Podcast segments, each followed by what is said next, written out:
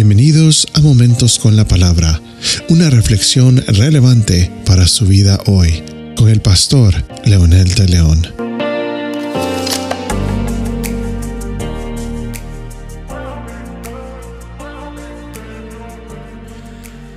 ¿Alguna vez usted ha escuchado la palabra disonancia o la frase disonancia cognoscitiva?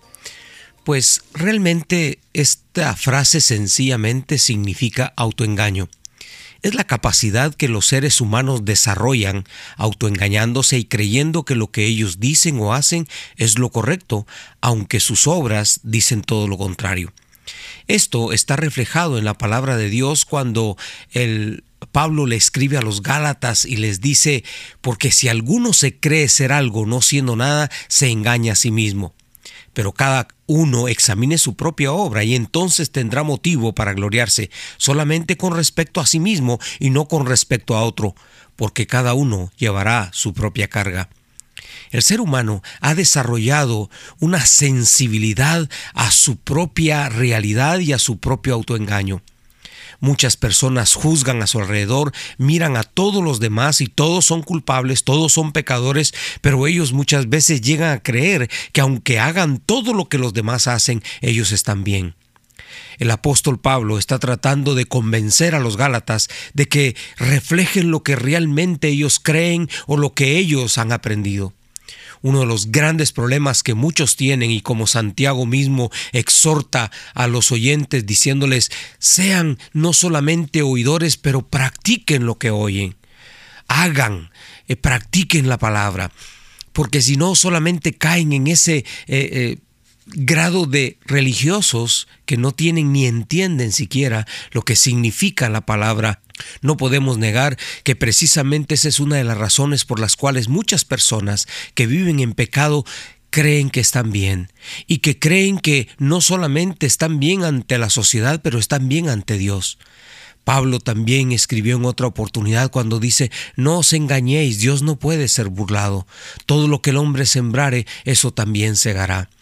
Lo interesante del caso es que el ser humano hace cualquier cosa para evitar ser confrontado o para evitar revelar realmente su realidad. Hoy en día, por ejemplo, hay movimientos religiosos que nos hacen énfasis exagerados que solamente recibiendo a Jesús en nuestro corazón y con eso es suficiente, no importa qué hagamos o qué vayamos a hacer en el futuro. Es interesante que algunos eh, se atreven a predicar y a decir que Dios perdonó tus pecados pasados, que perdonó tus pecados presentes y que también ya perdonó tus pecados futuros. Note bien esa, eh, esa estrategia eh, peligrosa.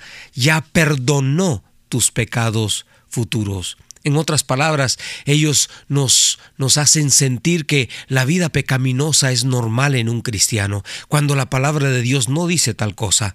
Ciertamente el libro de Juan, una de las cartas de Juan dice que si nosotros pecamos, abogado tenemos para con el Padre, pero no significa que tenemos que pecar diario. La misma palabra de Dios dice el que practica el pecado es del diablo. Punto. No podemos negar en ningún momento que la palabra de Dios nos está advirtiendo que el pecado es convertirnos en enemigos de Dios y amigos del mundo. Por eso es tan importante tomar nota de esta realidad. Mis queridos amigos, el autoengaño o como decíamos la famosa frase disonancia cognoscitiva es el problema mayor de la humanidad hoy. Por eso es que muchos se creen hijos de Dios, se creen cristianos o se creen este, temerosos de Dios simplemente porque profesan una religión. Señalan a los demás pero ellos mismos nunca se señalan, aunque sus vidas están manchadas. ¿Qué le parece si oramos diciendo, Dios, te ruego en el nombre de Jesús que me reveles mi realidad y como dijo el salmista, refleja, revela los pecados que son ocultos, mis pecados que podrían estar escondidos. En el nombre de Jesús te lo pido.